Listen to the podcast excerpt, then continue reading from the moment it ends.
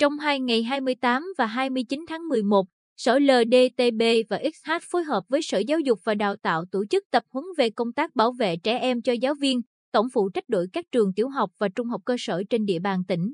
Tại đây, các thầy cô được giới thiệu nhiều cách hỗ trợ, hướng dẫn học sinh nhận biết và ứng phó với những mối nguy, cạm bẫy.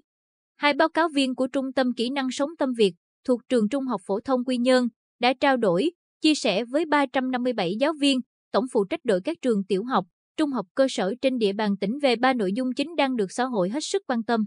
Đó là Luật An ninh mạng 2018, cách phòng chống và kỹ năng tự vệ trước nguy cơ bị xâm hại tình dục, kỹ năng sử dụng mạng xã hội an toàn, hiệu quả và cách nhận biết, ứng phó với một số tình huống lừa đảo trên mạng xã hội. Theo các báo cáo viên, trong 8 tháng đầu năm 2022, toàn tỉnh đã xảy ra 7 vụ xâm hại tình dục trẻ em, thủ phạm hầu hết là người quen biết, thân thiết với gia đình các em. Ông Võ Minh Hiển, Giám đốc Trung tâm Kỹ năng Sống Tâm Việt, rút ra kết luận, không ít em đang thiếu hiểu biết, thiếu kỹ năng ứng phó với người xấu, hành động xấu. Trong khi đó, các đối tượng thường đe dọa các em không được kể với người khác. Kết quả là các em rất sợ đối tượng, sống thu mình, tổn thương ngày càng nghiêm trọng về thể xác lẫn tinh thần. Tương tự, đối với những thủ đoạn xâm hại, lừa đảo các em trên môi trường mạng, báo cáo viên Nguyễn Công Tài, Phó Hiệu trưởng trường Trung học Phổ thông Quy Nhơn, đúc kết, nhiều em sử dụng mạng xã hội chưa nhận thức đầy đủ về các nguy cơ, tính phức tạp, mối nguy hại. Đáng chú ý, các em chưa có kỹ năng ứng phó với sự tấn công, bắt nạt và tự bảo vệ bản thân trên môi trường mạng xã hội. Với những thủ đoạn ngày càng tinh vi, thủ phạm đánh vào tâm lý lứa tuổi để thao túng tâm lý, dẫn dắt các em vào những cạm bẫy dân sẵn, sau đó khống chế các em, buộc các em phải đáp ứng yêu cầu tống tiền, tống tình. Ông Tài lưu ý, đáng lo ngại hiện nay là đối tượng tạo Facebook ảo, nghiên cứu rất kỹ sở thích của các em.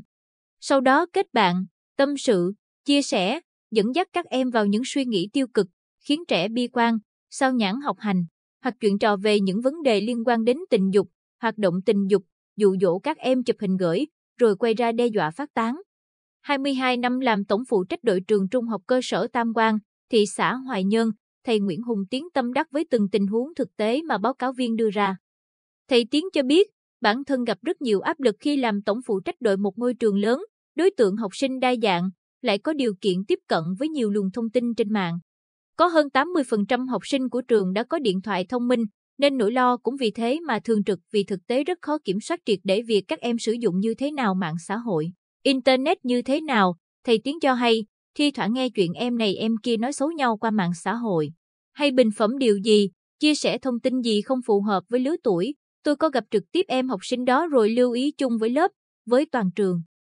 Ở huyện Tây Sơn, cô Huỳnh Thị Hiên, tổng phụ trách đội trường trung học cơ sở Bình Tân tuy đánh giá học sinh vùng núi rất ngoan, sử dụng mạng xã hội nhìn chung an toàn, nhưng vẫn mong muốn có nhiều dịp phổ biến kỹ năng, kiến thức nhất là cách ứng phó với những yếu tố tiêu cực, ví dụ như việc bắt nạt trẻ trên mạng. Cho học sinh toàn trường, cô Hiên chia sẻ, khóa tập huấn mang lại những kiến thức thời sự rất bổ ích, trong đó tôi đặc biệt tâm đắc với những kỹ năng ứng phó với Euro xanh dành cho học sinh nữ.